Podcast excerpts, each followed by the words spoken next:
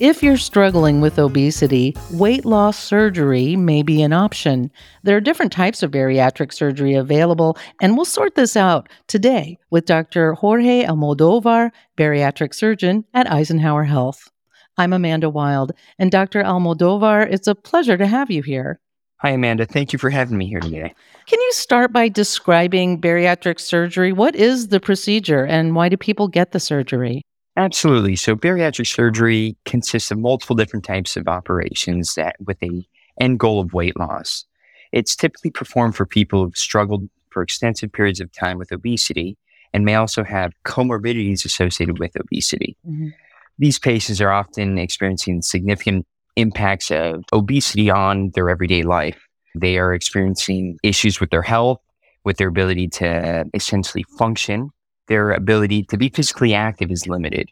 Not only that, it can decrease their lifespan, in addition mm-hmm. to having to live with other uh, struggles of health, such as high blood pressure, sleep apnea, diabetes, reflux disease, and so on. That's a lot. What does the surgery do? So there's essentially two different types of operations and even a combination of the two. So to begin, there's the restrictive type of surgical operation, which is something like the sleeve gastrectomy or even the laparoscopic gastric band. So the procedures are either volume restrictive or nutrient malabsorptive or a combination of the two. So the restrictive procedures are procedures that ultimately limit the caloric intake by reducing the stomach's capacity mm-hmm. for holding food. And that's either by resecting or bypassing the area of the stomach. These restrictive procedures include the vertical banded gastroplasty, the laparoscopic adjustable gastric band, intragastric balloons, and the vertical sleeve gastrectomy.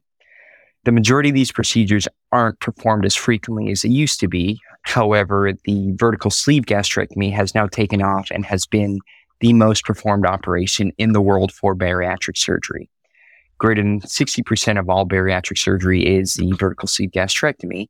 And what it is, is essentially a procedure that excises or resects a large portion of what's called the greater curvature of the stomach.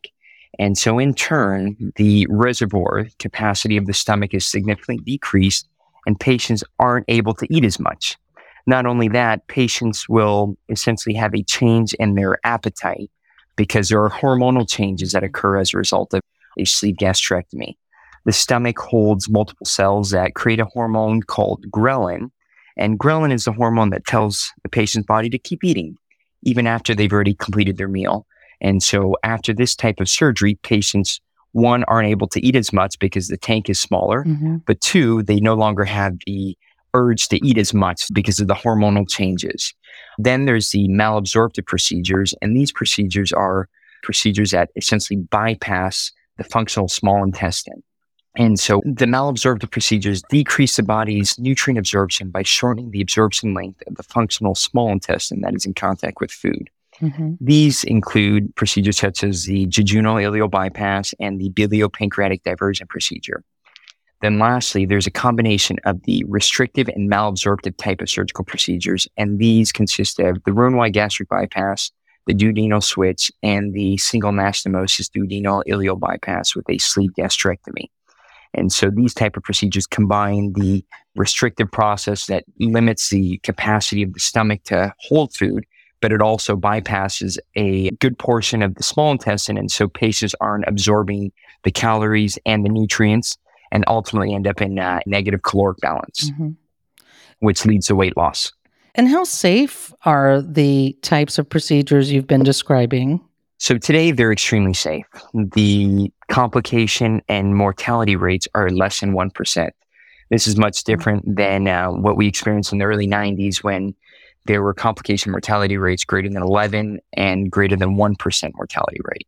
What is the success rate of the bariatric surgeries you do, and how do you rate success?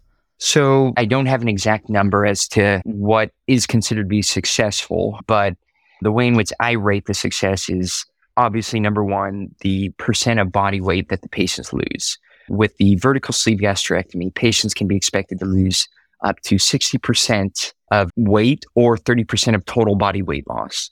And so the way in which I rate it is on how the patient feels how they are doing postoperatively in regards to their other health concerns. Sometimes patients have high blood pressure issues, such as hypertension or diabetes.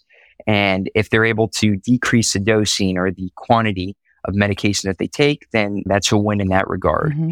But the biggest win is patients' lifestyle changes. People are able to be more functioning. They're able to be more active. And in turn, they're able to lose more weight because they're able to exercise more. People experience improvements in their joint function. They no longer have to carry excess weight right. that is putting an undue amount of stress on their joints.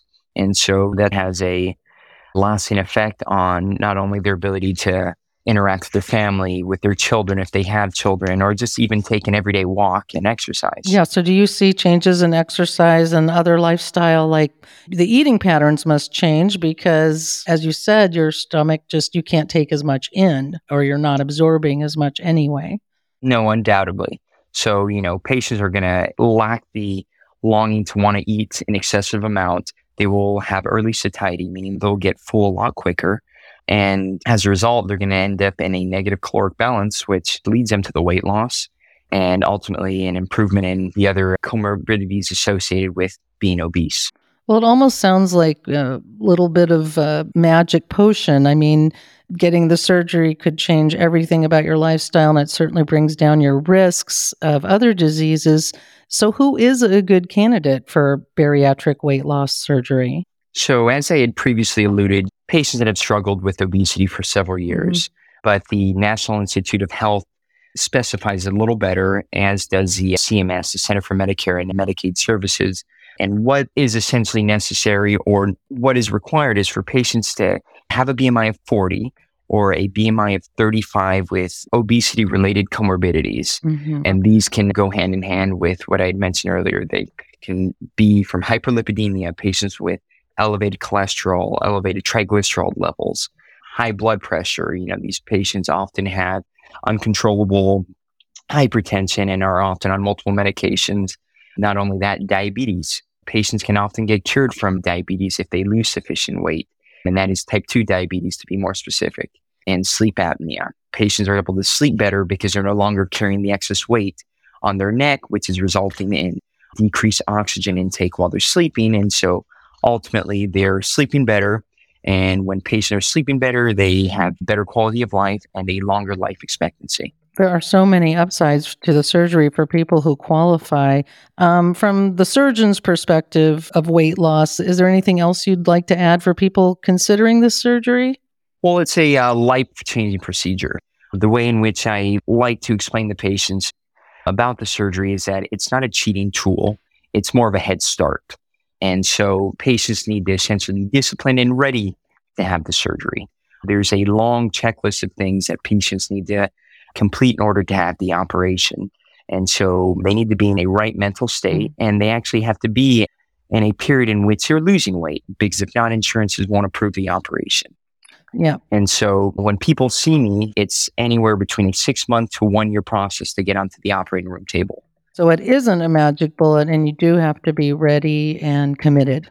Absolutely. Patients have to lose a certain amount of weight in order to be approved. They need to see a registered dietitian consecutively for anywhere between three to six months. We need to have documented attempted weight loss for these patients. They need to be seen by a behavioral health specialist to ensure that these patients are mentally fit to potentially comply with all the requirements pre and post operatively because it is essentially a lifelong journey. Doctor, thank you so much for this insightful, in depth information on bariatric surgery and who can benefit. You are very welcome. That was Dr. Jorge Almodovar, bariatric surgeon at Eisenhower Health. For more information, please call the Eisenhower Bariatric Center at 760 834 3796 or visit our website, eisenhowerhealth.org slash bariatric.